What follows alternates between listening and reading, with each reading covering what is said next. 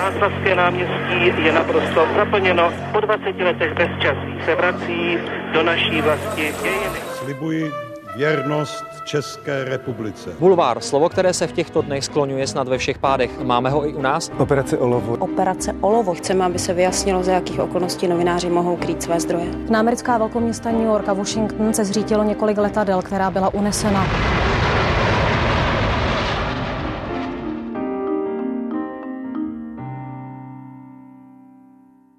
Dezinformace a obchodníci se strachem, ruské i čínské vlivy v Česku, politika.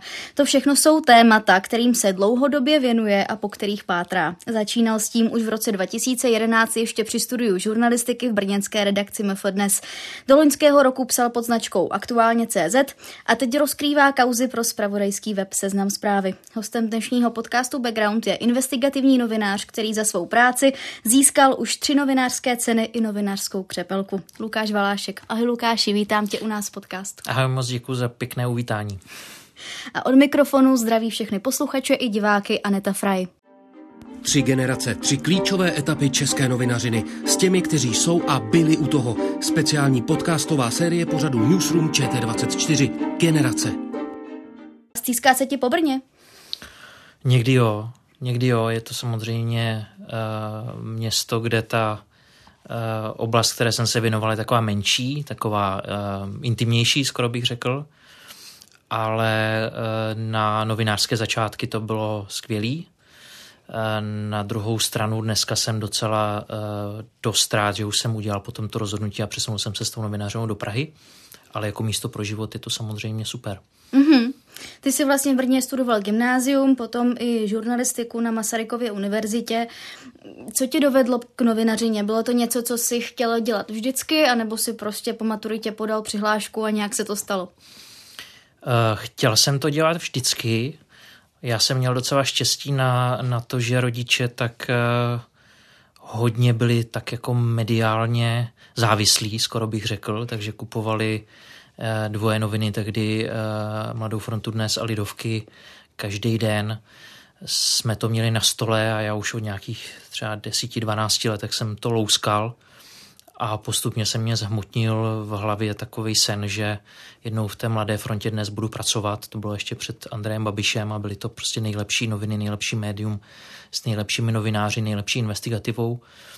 A když jsem pak po maturitě přemýšlel, co budu dělat, tak eh, ta novinařina bylo něco, co mě hodně lákalo. A potom pro mě bylo vlastně hrozně příjemný nastoupit to studium a potkat tam lidi, kteří měli vlastně velmi podobný DNA jako já, podobný smýšlení, podobné hodnoty. A doteď to považuji za hrozně pěkný roky svého života v Brně, studium eh, žurnalistiky kombinovaný se spoustou věcí navíc s těma lidma, kteří tu žurnalistiku studovali se mnou. Mm-hmm. Měl jsi nějaký záložní plán, kdyby to nevyšlo? Mm, ještě jsem docela uh, inklinoval k právům, což uh, jsem nakonec nestudoval, ale dovolím si tvrdit, že při té své dnešní profesi tak ty práva vlastně mám takové samostudium Eh, rychlostudium, protože ve spoustě případů to obnáší rýpání se v nějakých smlouvách, veřejných zakázkách, paragrafech.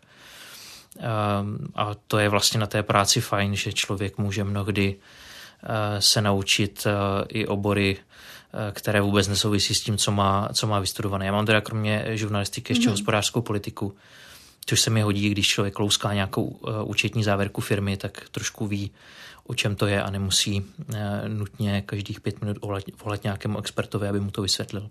Já jsem zrovna chtěla říct, že to právě eh, nebyla zas tak, eh, protože jsem taky studovala brněnskou žurnalistiku, tak to nebyla zas tak obvyklá kombinace, ta hospodářská politika. Je to tak, bylo nás tam málo. Ale pojďme, pojďme už tedy k té brněnské redakci MF dnes. Mm, už si odpověděl na otázku, proč zrovna tohle médium, ale jak se tam dostal?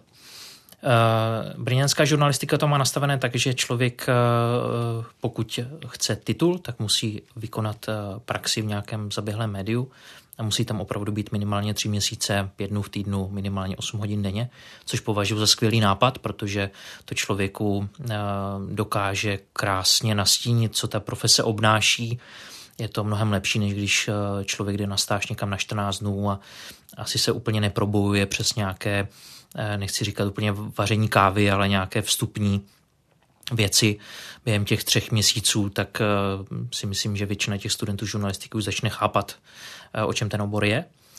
A mně se to přihodilo, že na začátku jsem byl úplně v šoku. Byl jsem celý bílý, eh, měl jsem pocit, že nemůžu jít na oběd, protože bych nestihl napsat ten článek a vyjde, vyšlo by tam potom eh, místo něj prázdné místo. A v prvních týdnech jsem vlastně vůbec nevěděl, jak ten příval toho stresu a té zodpovědnosti, kterou jsem myslel, že mám, zvládnu. Takže takový vlastně stres uh, ze splněného snu. Uh, přesně tak. Uh, a vlastně jsem docela litoval toho, že mě vůbec někdy napadlo, že chci studovat žurnalistiku. Ale postupem času jsem se naučil ten stres líp zvládat a v průběhu už toho třetího měsíce tak už jsem pak nechtěl dělat nic jiného. A vlastně uh, pak jsem tam mm, několik měsíců, možná spíš let, tak jako otravoval kolem té redakce na nějakých externích pozicích a psaním nějakých eh, speciálních příloh a regionálních příloh. Tehdy jsem se vyžíval v psaní okresní přílohy Vyškovsko, což dodnes považuji za mm, jednu ze svých velkých životních zkušeností hledat eh, na Vyškovsku každý týden události, tak aby to zaplnilo celou stranu. Tím se nechci dotknout nikoho na Vyškovsku, ale eh, občas to byla výzva. Mm-hmm.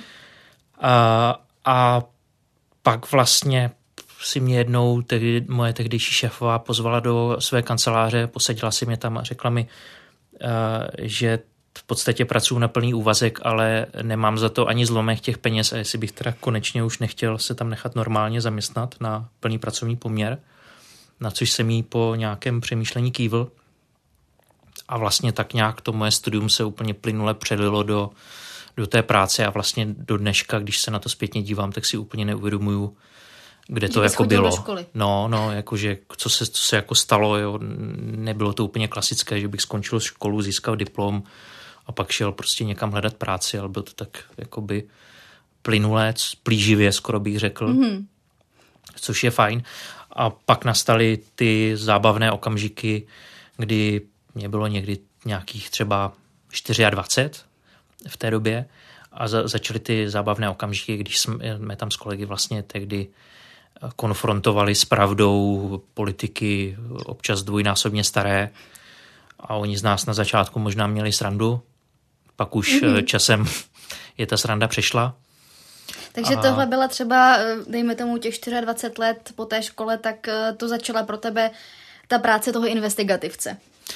Já, abych se přiznal, tak už si přesně nepamatuju, kdy to bylo a nevím, jestli to jde úplně definovat. Já si vlastně myslím, že to označení investigativec v českém prostředí je možná trošku zavádějící už jenom v tom, mm. že dělat reálnou investigativu, to je pro mě práce, kdy člověk na něčem pracuje několik měsíců, mm, osloví eh, desítky eh, lidí, projde tisíce stran materiálu.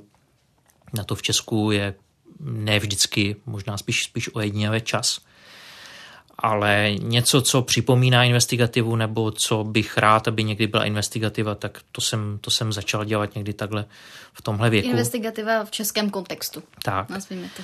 A uh, možná to ani nezačalo tím, že bych si řekl tak a teď budu psát o korupci, ale spíš jsem se tehdy snažil nějakým způsobem uh, mít nějaký originální přístup k těm tématům, mě vlastně od začátku, co jsem do té redakce nastoupil, moc nebavilo psat to, co všichni ostatní, chodit na tiskovky a pak z té tiskovky napsat stejnou zprávu jako ehm, pět ostatních novinářů a soupeřit tom, že bude nejrychlejší nebo nejlíp napsaná.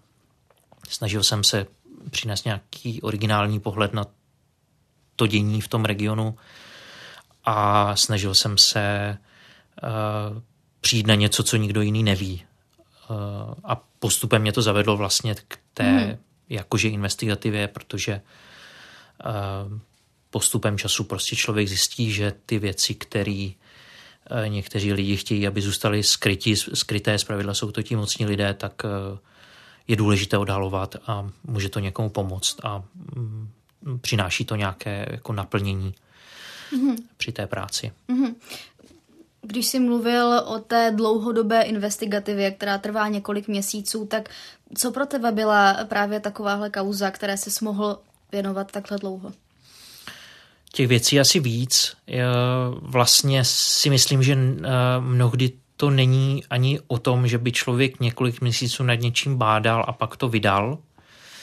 Eh, byť i takové kauzy, kauzy byly. Nedávno jsme třeba rozkrývali napojení mm, eh, dezinformačního serveru nebo dezinformačního podnikání někdejšího mluvčího Václava Klauze Petra Hajka na Rusko. Mm-hmm. Na tom jsme opravdu pracovali několik měsíců a mm, obnášelo to eh, opravdu konfrontování spoustu lidí, eh, projítí velké množství dokumentů, takže tam, tam to tak bylo, ale samozřejmě paralelně s tím jsme dělali spoustu dalších věcí, tak jak už to prostě novinář musí dělat, nemůže eh, měsíce v kolegům v redakci s úsměvem vyprávět, že teda dneska, zítra ani příští pondělí nic neodevzdá, protože pracuje na, něč, na něčem, co vyjde za dva měsíce. To, mm. to nejde. Takže to bylo paralelně. Ale mnohdy ta dlouhodobá investigativa obnáší prostě to, že člověk se nějakému tématu dlouhodobě věnuje, přináší nějaké průběžné posuny a snaží se postupně tu věc rozkrývat a ten čtenář to vlastně může sledovat s ním, protože prostě postupně vydáváme nějaké texty. Tohle to třeba pro mě jednoznačně byla práce na uh, hospodaření uh, osádky hradu za dob Miloše Zemana, uh, kde to pak vlastně všichni jsme pak sledovali, že to vyústilo nějakými odsouzeními Miloše Baláka za manipulace zakázek hmm. a nebo nebo potom teď těmi problémy Vratislava Mináře, který je prověřovaný policií, jak vlastně na tom hradě s těmi mm. našimi všemi penězi hospodařil. A to si myslím, že, a to jsem se naučil relativně rychle, když člověk do té novinařiny přijde jako mladý a naivní, má možná na začátku pocit, že jeho cílem by mělo vydat jeden článek, který změní svět, když to nadnesu. A že mnohdy je mnohem důležitější práce s větším dopadem, když o tom tématu, které ho zajímá, které považuje za důležité, za společensky závažné, těch článku napíše třeba 100. Mm-hmm. A mám tu zkušenost, že až potom se zpravidla třeba něco možná začne občas jednou Eh, za, za pár let eh, měnit. Mm-hmm. Já bych ještě jenom se zdržela u těch regionů, u toho Brna. Eh, zajímá mě, ty jsi v brněnské redakci MF dnes pracoval i v době, vlastně, kdy vydavatelství Mafra v roce 2013 koupil Andrej Babiš a zejména z pražské redakce tehdy spoustu novinářů odešlo. Jaká atmosféra tehdy panovala v Brně, v té regionální redakci? To pro mě tehdy bylo hodně profilující, protože samozřejmě já jsem byl tehdy hodně neskušený novinář. Vlastně jsem tak nějak jako byl odkázaný na to, jak to vnímají a řeší uh, zkušenější kolegové. A ta atmosféra tam tehdy byla mm, eh, tehdejší vlastně můj šéf, nejvyšší uh, zástupce šéf-redaktora pro regiony Karel Škrbal, tak tento později nazval 11. zářím české žurnalistiky a já přesně tak jsem se ten den cítil. Jo? A podle mě všichni z nás tak si pamatujeme, co jsme ten den dělali, když ten e-mail, že teda je změna vlastníka, ale všechno bude úplně v pohodě, přišel, uh, jak jsme to prožívali, um, samozřejmě platí zákonník práce, Eh, ale tehdy moje regionální šéfová chodila po redakci a rozlevala slivovici, takže to bylo fakt, fakt hodně těžký a samozřejmě to je asi možná na samostatný podcast, jak potom se s tím jednotliví lidé vyrovnali. Někteří odešli hned, eh, někteří měli pocit, že tomu Babišovi to tam přece nemůžou nechat s tím, s tím velkým množstvím čtenářů a že budou bojovat o to, aby ten obsah i dál byl kvalitní. A, a pak byli samozřejmě ti, kteří odešli, tak eh, už tehdy věděli to, co já jsem tehdy ještě mm, eh, úplně si neuvědomoval. A to bylo to, že i když eh, budeme krvavě bojovat o nezávislost těch novin a o to, aby ten obsah opravdu byl kvalitní a neovlivněný nějakými politickými ambicemi majitele, takže ti čtenáři nám to nikdy nebudou věřit. A že vlastně to, ta důvěra je pro to médium ten nejcennější kredit a Eh, pak, když prostě váš majitel se nějakým způsobem chová nebo prostě nějakým způsobem vystupuje, tak eh, toho čtenáře v životě nepřesvědčíte, že prostě vy jste nezávislí. A to vlastně jako je jedna z těch zkušeností, kterou já jsem si potom mm. odnesl, ale trvalo mě to, trvalo mě to ještě několik let. A je to jednoznačně jedna z těch věcí, kterou si dneska cením, že i po té, co Andrej Babiš to médium koupil, tak tam zůstal nějaký soudržný tým lidí, kteří se vzájemně podporovali, kteří se to snažili dělat dobře, kteří věřili v to, že to jde, ale ten tým postupně, postupně odešel, protože mm. všichni, i ti nejbojovnější, pochopili, že v těch podmínkách, které tam jsou, tak se kvalitní nezávislá žurnalistika dělat nedá. A uh, když se člověk podívá na uh, vývoj čtenosti Mladé fronty dnes třeba, tak vidí, že i čtenáři to postupně pochopili, byť jim to trvalo nějakou dobu. Mm-hmm. Jak vlastně uh, velký zlom pro MF dnes, nebo možná zlom je špatné slovo, začnu možná jinak. Uh, ty si vlastně podobnou změnu nebo podobnou kauzu eh, v redakci MF dnes zažil ještě v roce 2017, kdy vlastně eh, na internetu byla zveřejněna nahrávka Andreje Babiše s tehdejším redaktorem MF dnes s Markem Přibylem. Já jenom připomenu, že šlo o zvukový záznam, na kterém společně probírají chystaná politická témata, chystané články. Byla to tehdy docela velká kauza, která na frontu nevrhla úplně příznivé světlo, tak eh, kam tohle tu redakci posunulo? Ty už si tehdy byl v Praze, ne v Brně. Já myslím, že pro všechny tohle to bylo devastující a tam podle mě vlastně eh, většina těch lidí, co tam měli pocit, že opravdu, když se zapřou, eh, budou dělat nějaký odboj třeba i vůči svému vlastnímu nejvyššímu vedení, takže opravdu udrží kvalitní obsah pro velké množství čtenářů, tak jak to tehdy bylo. A tehdy podle mě většina lidí vlastně pochopila, že to, že to prostě nepůjde, že prostě jestliže ty noviny mají majitele, který se chová tímto způsobem, tak jejich důvěryhodnost je v podstatě neexistující, takže to bylo devastující. Pro mě to bylo obzvlášť těžký, protože v ten den, eh, co ta nahrávka eh, vylezla, tak eh, já jsem přebíral vlastně novinářskou cenu za kauzu neexistující mluvčí Michala Haška, což byla samozřejmě akce, na které se sešli všichni ti novináři z oboru a všichni tam řešili tady tuhle tu věc v tu chvíli.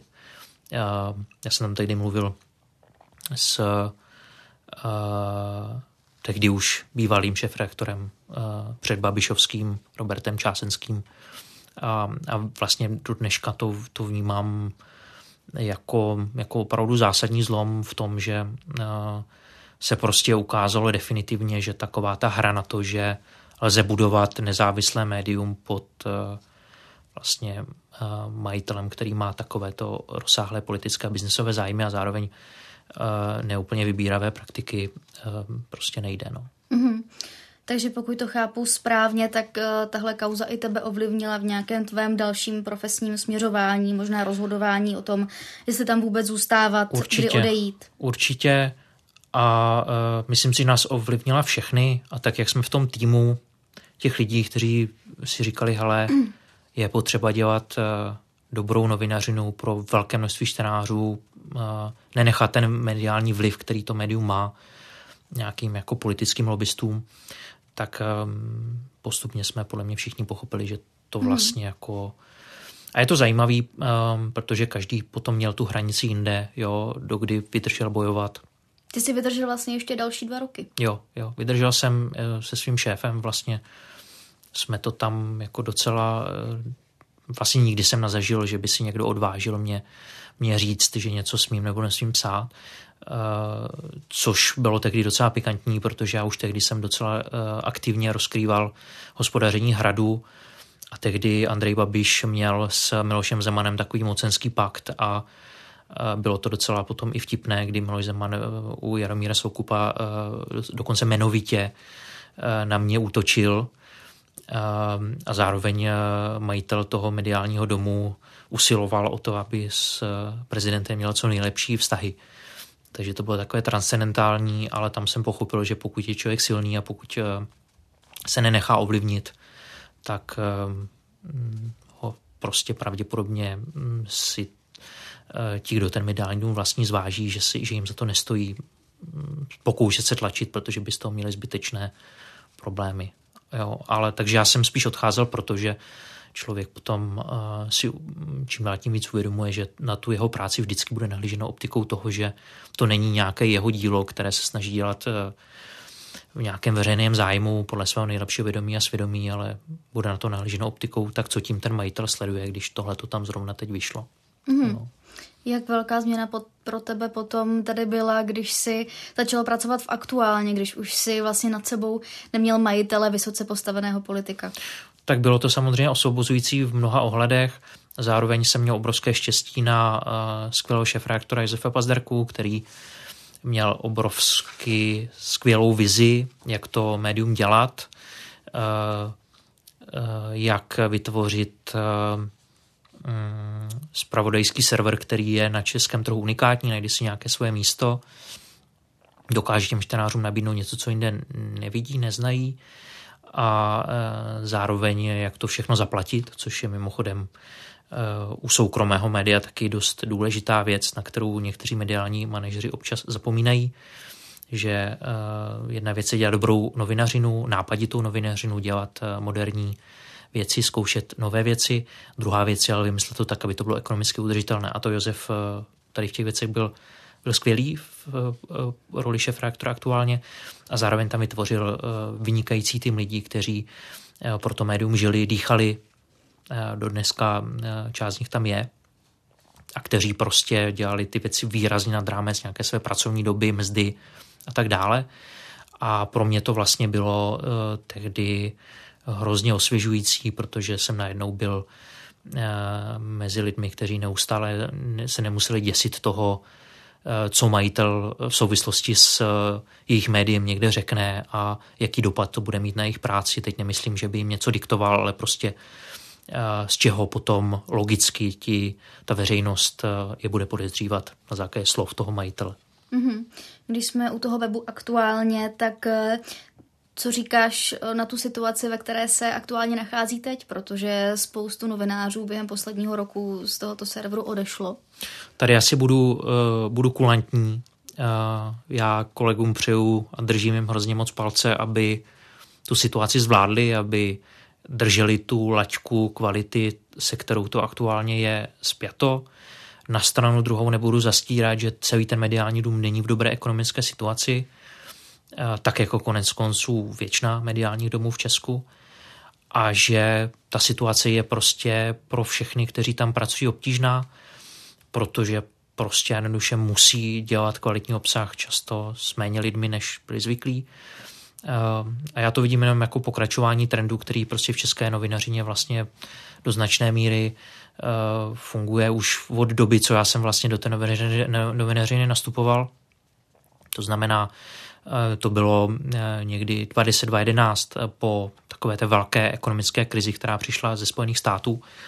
A um, tehdy to pro mě bylo fascinující. Já jsem byl jenom externista, ale jako v podstatě v prvních měsících mojí novinářské dráhy mě došlo, že to opravdu není obor, kde by na člověka pršely peníze a kde kde ty mediální doby neví, do čeho ještě investovat.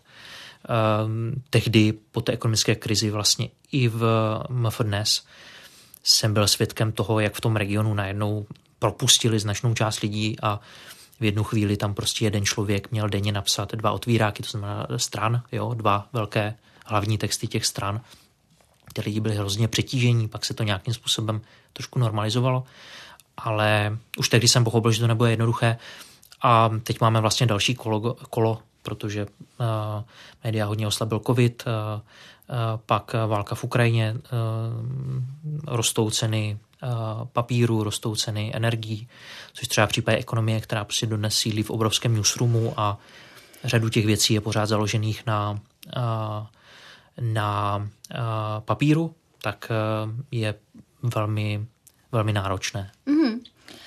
Pojďme se možná ještě vrátit eh, k tomu, co si tak trošku nakousl. Ty si říkal, že si v roce 2017 přebíral novinářskou cenu za eh, kauzu, která se týkala tehdejšího jihomoravského hejtmana Michala Haška. Ty si odhalil, že měl několik let neexistující mluvčí, která za něj vystupovala v médiích.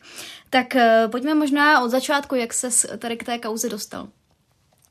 To byla kauza, která si myslím, že docela dobře ilustruje to, proč jsou regionální média tak důležitá. Jo? A proč já třeba nemám vůbec radost z toho, že i právě v důsledku té krize médií, o které jsem mluvil, jsou ta regionální média čím dál tím slabší a podvyživenější.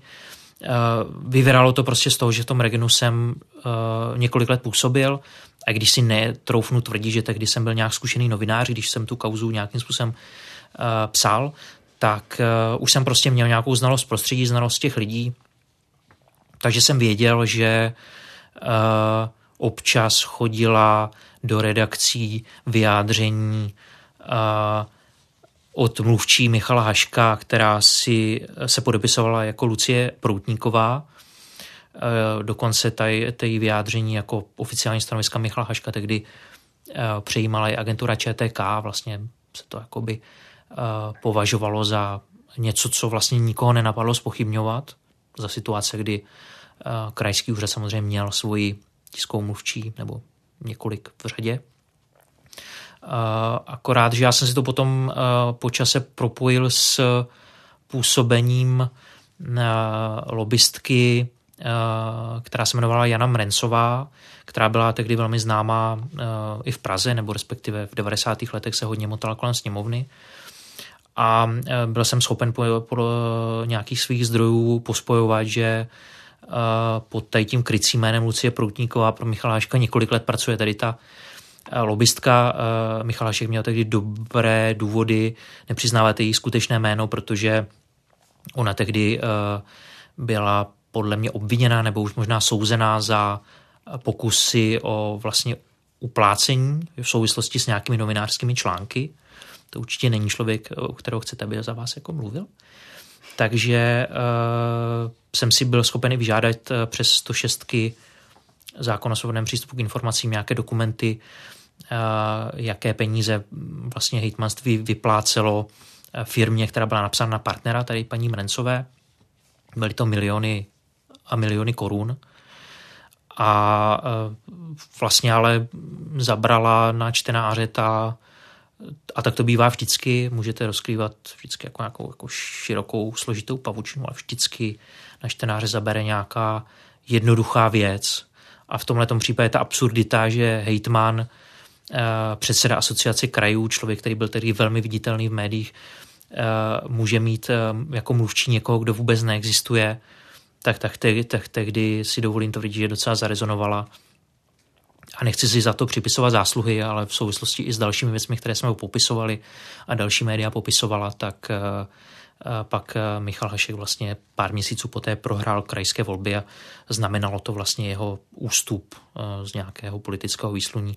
A tam mě došlo, že nějaká kontinuální práce vlastně může udělat to, co já považuji za důležité. Nedělám tu práci proto, abych donutil k rezignaci nějakého politika nebo proto, abych třeba nějakým způsobem uh, přiměl někoho, uh, přiměl policii někoho zavřít. Dělám to proto, abych poskytl čtenářům, což můžou být voliči, můžou to být policisti, můžou to být spolustraníci, informace, podle kterých oni se můžou nějak zařídit. A to už, jak se zařídí, není moje věc, ale v tomhle případě se zařídili, takže Michaláška nevolili. Mm-hmm. Je teda tohle ta kauza, o které jsme se bavili, nebo typově kauza, o které jsme se bavili předtím, že eh, je to práce několika měsíční? Uh, určitě. Uh, plus já jsem tehdy těch věcí vlastně o Michalu Haškovi psal více. Uh, popisovali jsme, jak si Michal Hašek pořídil majáček na auto, což jako hejtman na to samozřejmě neměl nárok, takže to auto nechal na chvíli prohlásit za auto záchranky, um, aby mu dali majáček a ono pak zase slepil ty nápisy a používal ho jako osobní limuzínu. Nebo jak si opatřil uh, uniformu dobrovolného hasiče s spoustou frček nějakého důstojníka, takže by u těch dobrovolných hasičů musel odsloužit několik desítek let. Uh, a shodovalo se to s dobou, kdy zároveň hejtmanství věnovalo uh, auto dobrovolným hasičům, ve kterém jezdil ten, ta dotyčná šéfka, která panu hejtmanovi tady tu uniformu přiřkla. Takže to byly jako z dnešního pohledu velmi zábavné, zábavné věci. Byla to opravdu kontinuální několika měsíční práce.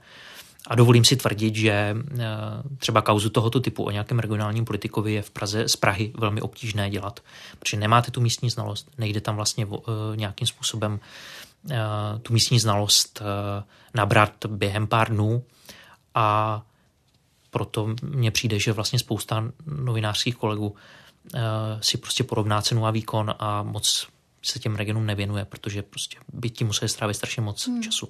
Brně určitě navíc, protože je menší, tak bylo jednodušší Michal Haška zastihnout. Eh, je to tak, no. On, on pak někdy říkal, že tu, eh, že tu cenu mám vlastně za jeho kontinuální pronásledování, což, což tak může být. Mm-hmm. On taky kvůli těm článkům na tebe často i slovně útočil, třeba na sociálních sítích, na svém Facebooku. Jak ty si to tehdy vnímal? Přece jen asi do té doby se ti tolikrát nestalo, že bys byl v hledáčku v tomto smyslu takhle významného politika. No je to samozřejmě nějaká škola. Já jsem tehdy byl relativně mladý ještě a teď jako on na mě útočil, zároveň to bylo hodně obtížný i z hlediska toho, že se o to hodně zajímali celostátní média, bylo to hodně sledovaný, začali to nějakým způsobem přejímat. A já jsem tehdy byl ve stresu hodně z nějaké eh, osobní zodpovědnosti, jo, kterou člověk prostě má. Uh, seš prostě uh, nějakým reprezentantem té redakce uh, a když uděláš něco špatně, v takhle sledovaném případu obzvlášť, tak to prostě vrhne strašně špatné světlo na celou tu redakci, oslabí to třeba důvěru těch čtenářů v to médium, v to, že píše věci, které jsou správně. To pro mě tehdy bylo hodně stresující a vlastně je to pro mě stresující do dneška. Jo, protože člověk, eh, to, že sám něco pokazí a že si sám strapní, to je jako věc, kterou asi musím počítat, ale v té redakci jsou nás desítky a všichni pracujeme na té jedné značce aby ta značka byla úspěšná, aby byla důvěryhodná, protože, jak jsem říkal, ta důvěra je pro to médium všechno, obzvlášť v dnešní době sociálních sítí, kdy to je naše konkurenční výhoda, že jsme důvěryhodní, jediná, kromě nějaké kvality obsahu, která je třeba větší než na těch sociálních sítích. Uh, takže to pro mě bylo, bylo hodně stresující a samozřejmě člověk si to potom musí taky překládat, že to, že na něj ten politik útočí, tak uh, znamená, že samozřejmě dělá svoji práci dobře a že kdyby ho chválil, tak v té investigativě to není úplně uh, dobrá dobrá vizitka. Eh, a je, vzpomínám si v této souvislosti na eh, důkaz toho, že ta situace potom může pro novináře pražské být vlastně docela nepřehledná, protože Michal Hašek v jednom z těch svých statusů na mě útočil, teď už nevím, v jaké to bylo souvislosti, ale v Praze si to nějaký četkař přeložil tak, že útočí na brněnského primátora. Takže dneska, do dneška mám schovanou tu zprávu, kterou Četka tehdy vydala eh, a bylo to něco, něco ve smyslu, že Michal Hašek spílá brněnskému primátorovi Lukáši Valáškovi. Teď tam byla ta citace z toho mm-hmm. Facebooku. Uh, tak tam jsem pochopil, že uh, ta regionální žurnalistika občas může být trochu jako, nebo ty regionální souvislosti můžou být pro někoho, kdo to dělá z hlavního města občas docela složité protože ten člověk evidentně nepochopil, eh, proč by Michal Hašek nadával nějakému regionálnímu novináři a ještě neznal jméno toho brněnského primátora, takže si to prostě nějak propojil, že to jsem teda já. No. Mm-hmm. Pamatuješ si ještě něco konkrétního, co se o sobě dozvěděl? Mm, tak uh, Michal Hašek svého času třeba uh, vsázel podle mě nějakou krabici sektu, myslím, eh, nebo, nebo, možná snad oběd s ním nebo něco takového, když jako někdo dokáže, že má opravdu neexistující mluvčí do dneska. Mi nic z toho nepřišlo, tak nevím, co si o tom myslet. Ale samozřejmě eh, ta nějaká veřejná kritika je něco, s čím novinář prostě musí počítat. A ve věku sociálních sítí, který od té doby se ještě vyvinul, tak eh, je to o to složitější. A když eh, třeba dneska roz, rozkrýváme nějaké vztahy dezinformátorů, takže o a, přízení lidí a jejich peníze usilují lidé, kteří mají 18 exekucí, neplatí výživné na svoje děti a jsou prostě několikrát trestaní typově, tak to pak eh, ten nápor těch různých zpráv na sociálních sítích a v mailu je samozřejmě ještě mnohem větší, než když člověk Eh, píše o nějakém politikovi. Jo. K dezinformacím se ještě určitě dostaneme. Eh, teď ještě jenom poslední otázka. Eh, k Mladé frontě dnes. Ty si potom eh, vlastně přešel po kauze Hašek, tak si přešel do Prahy. Tak eh, mě by vlastně zajímalo, a už jsme to i nakousli, tak jak velká změna to pro tebe byla. Z těch regionů do toho velkého hlavního města. Jsem z toho měl tehdy obrovský stres, který uh, stres. se vůbec ničím, s ničím nezadá s tím prvním kontaktem s tou regionální redakcí. Zase jsem tam pobíhal s Eh, vytřeštěnýma očima a pocitem, že nemůžu eh, jít na oběd, protože prostě nestihnu nic a ztratním se tam a vlastně budu se muset vrátit zpátky do Brna. Moc mi k tomu nepomohli uh, ani moji tehdejší regionální kolegové, kteří říkali něco ve smyslu, tady seš za hvězdu, máš tady to všechno pod kontrolou, už se nemusíš vlastně moc snažit, abys měl dobré věci, proč ty jdeš do té velké Prahy, kdy budeš jeden z tisíce. A já jsem se jako snažil vysvětlit, že se prostě chci někam posunout, ale zároveň jsem z toho samozřejmě měl obrovský respekt. Eh, dneska po těch eh, letech tak eh, jsem tak nějak pochopil, že je to samozřejmě větší město, člověk místo hejtmanství a magistrátu pokrývá ministerstva, u veřejných zakázek je občas nula navíc, když o nich píše, ale ve finále ti lidi se chovají stejně občas absurdně. A ve finále souboje mocných a chování mocných je občas eh, ne nepodobné chování dětí v mateřské školce, což se týká politiků i různých oligarchů. Eh, když jeden oligarcha chce, má noviny, eh, tak je to dítě, co má mašinku ve škole a druhý oligarcha chce taky noviny, protože to druhé dítě má mašinku a on ji chce taky. Jo.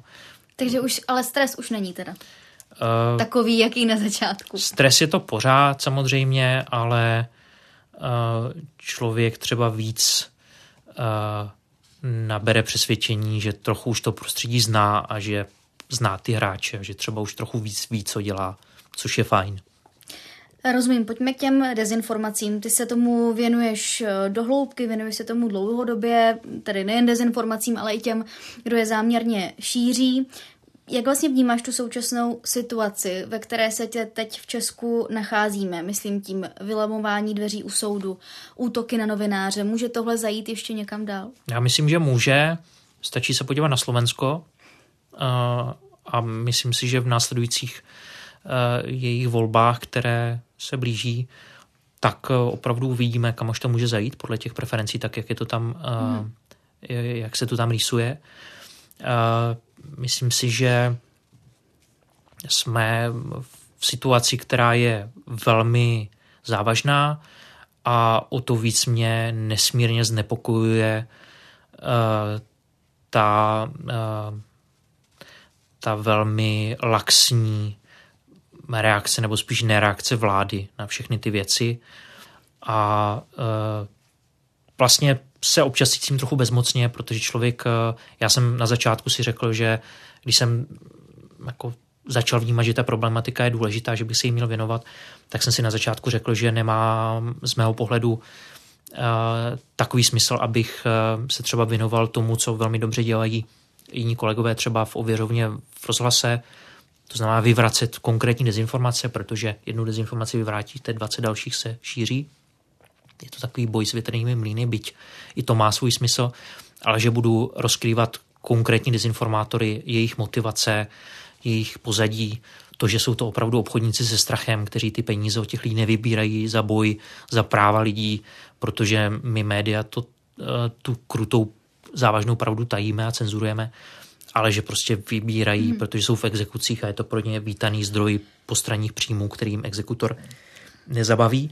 Takže to byl jako můj cíl, který jsem se snažil dělat. Ale když už popisuješ jako šestýho dezinformátora, který zase vybírá na ty, ty svoje konta, exekutor na něj nemůže a vidíš tam často to publikum těch dezinformátorů, což já na spoustu těch lidí nahlížím vlastně jako na oběti.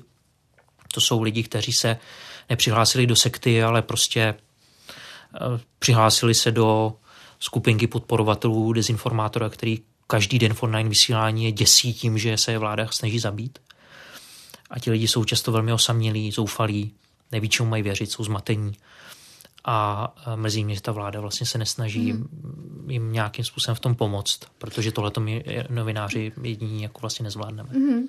Když jsi mluvil právě tady o těch lidech, o těch obětech, tak uh, co podle tebe ještě víc můžou tady dělat novináři? Psát víc článků nebo Eh, nebo chodit mezi tady ty lidi, eh, vést s nimi dialog, vysvětlovat, co je ta, co je ta cesta? Já myslím, že uh, novinařina už dávno není jenom obor, uh, který spočívá v tom, že vytvořím článek nebo reportáž, takhle to někam jako vlastně nahraju nebo vytisknu a uh, mám pocit, že tím moje práce končí a že teda ty lidi jsou povinni si to přečíst nebo se na tu reportáž podívat, protože já jsem ten monopolní zdroj těch informací.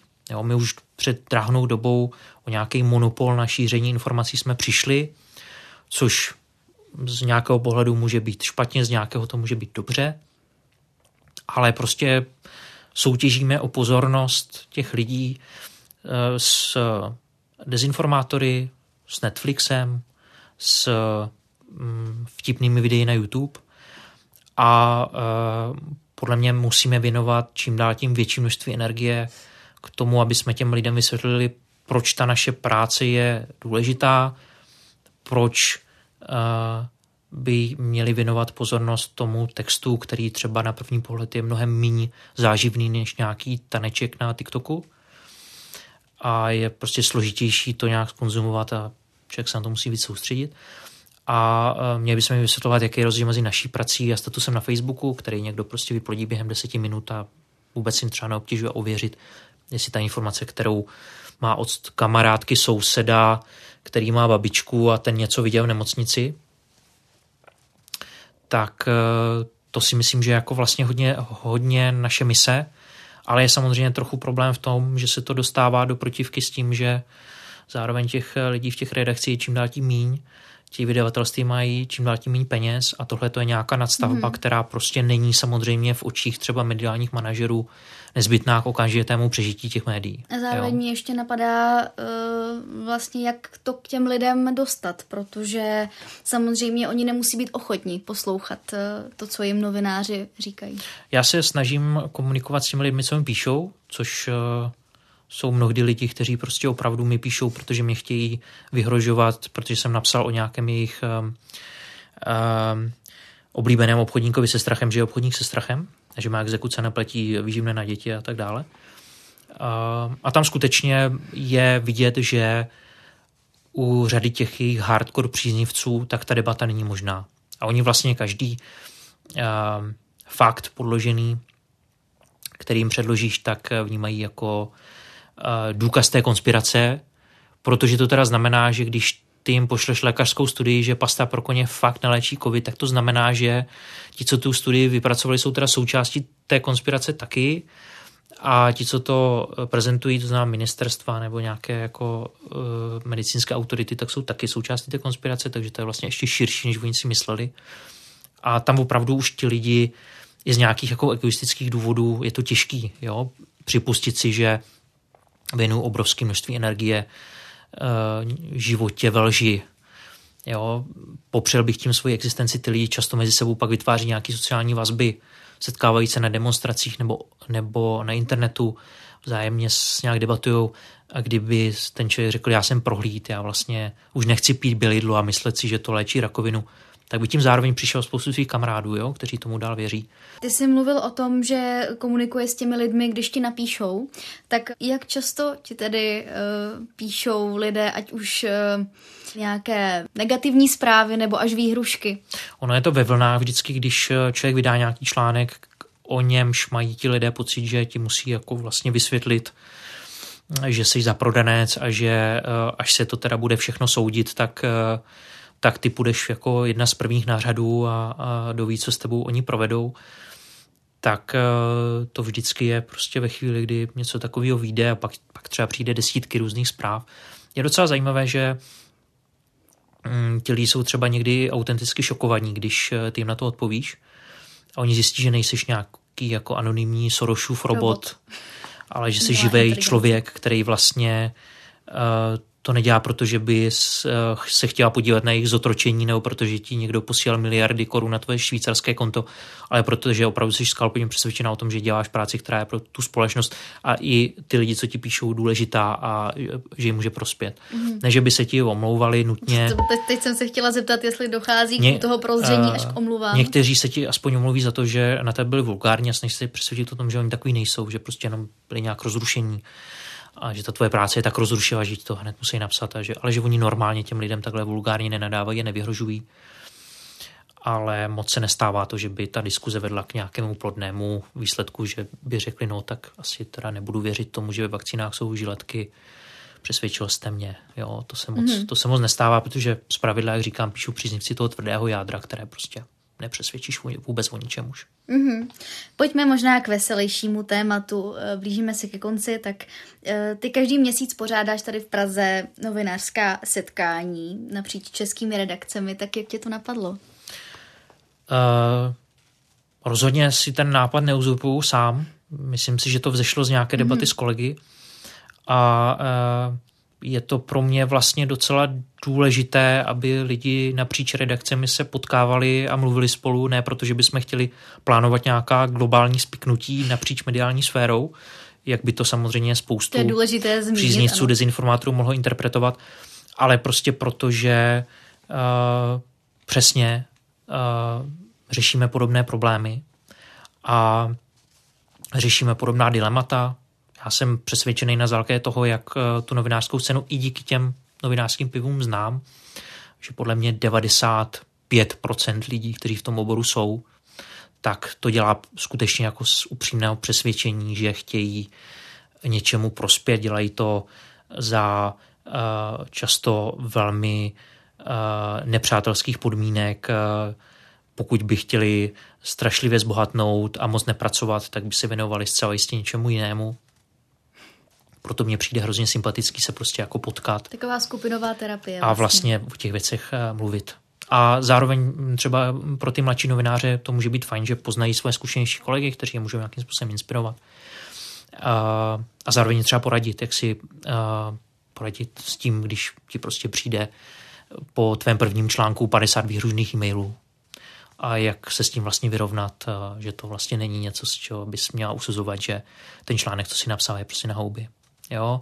Takže, takže proto to dělám a je to vlastně hrozně fajn, protože trošku vlastně zase zazní, zažívám to, co jsem zažíval třeba na té žurnalistice, že prostě se na jednom místě sejdou lidi, kteří mají strašně podobné hodnoty, strašně podobné vidění světa, strašně podobné důvody, proč tu práci dělají a, a je tam pak hrozně dobrá energie. Je podle tebe důležité, aby měli novináři v tom našem českém mediálním rybníku, který není moc velký, mezi sebou dobré vztahy? Uh, myslím si, že jo, že uh, samozřejmě nějaká zdravá vzájemná kritika je potřebná. Myslím si, že bychom všichni měli držet basu a když někdo ujede, tak uh, ho krýt. To, to je spíš kontraproduktivní. Uh, na druhou stranu uh, takové to okopávání kotníků jenom protože někdo je konkurence a já vlastně jako ho chci předstihnout, je podle mě problematické. Uh, I protože uh, vlastně ten novinářský stav bojuje o tu eh, důvěru těch eh, čtenářů, diváků, posluchačů do značné míry jako celek. Jo? Eh, já, vždycky, já to nemám moc rád, vždycky, když někdo říká novináři, jo, ti jsou něco, tak kdybych říkal, jo, instalatéři, ti jsou něco, vždycky říkám, mluvte o konkrétním novináři, o konkrétním médiu.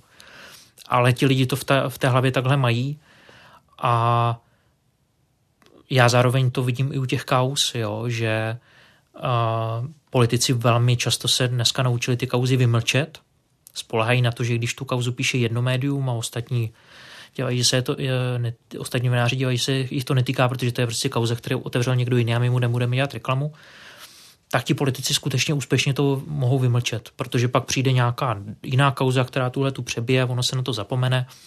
A ti novináři, eh, když dělají to, co je v západním mediálním světě, řekl bych, velmi obvyklé, že prostě vezmou kauzu, se kterou přišla konkurence a snaží se na ní nějak navázat, tak jednak eh, to potom má větší sílu eh, ve veřejném zájmu dosáhnout eh, nějakého efektu. A jednak já jako třeba, když něco napíšu, tak nejsem vševědoucí jo, a kolega z jiné redakce může k tomu mít další informace, může být schopen to posunout někam, kam já už to nedokážu posunout. Takže i z hlediska třeba té investigativní novinařiny je to podle mě důležitý spolu prostě mluvit a nedívat se na sebe jako na nějakou konkurenci, kterou nutně musíme nenávidět a diskreditovat na sociálních sítích, jenom protože prostě uh, my jsme přece ti nejlepší a všichni to musí vidět. Mm, úplně poslední otázka. Jak už jsem říkala na začátku, máš několik novinářských cen, novinářskou křepelku. Tak co dál? Máš ještě nějakou metu, kterou by si rád splnil? Pro mě je ta meta vlastně po každé ten další text, no. Což je samozřejmě na jednu stranu nebezpečné, protože člověk ten život potom má fragmentovaný na ty konkrétní kauzy, ale na druhou stranu já vlastně nemám jinou aspiraci, než přinášet co nejlepší informace, co nejblíže pravdě. A mm, když to občas k něčemu dobrému pomůže, tak, eh, tak je to super. No a že bych chtěl být nejlepší novinář na světě nebo šéf-redaktor, šéf-redaktorů, takový aspirace nemám. Tak moc děkujeme, že jsi přišel k nám do podcastu Background. Měj se hezky. Já moc děkuji za pozvání. Díky.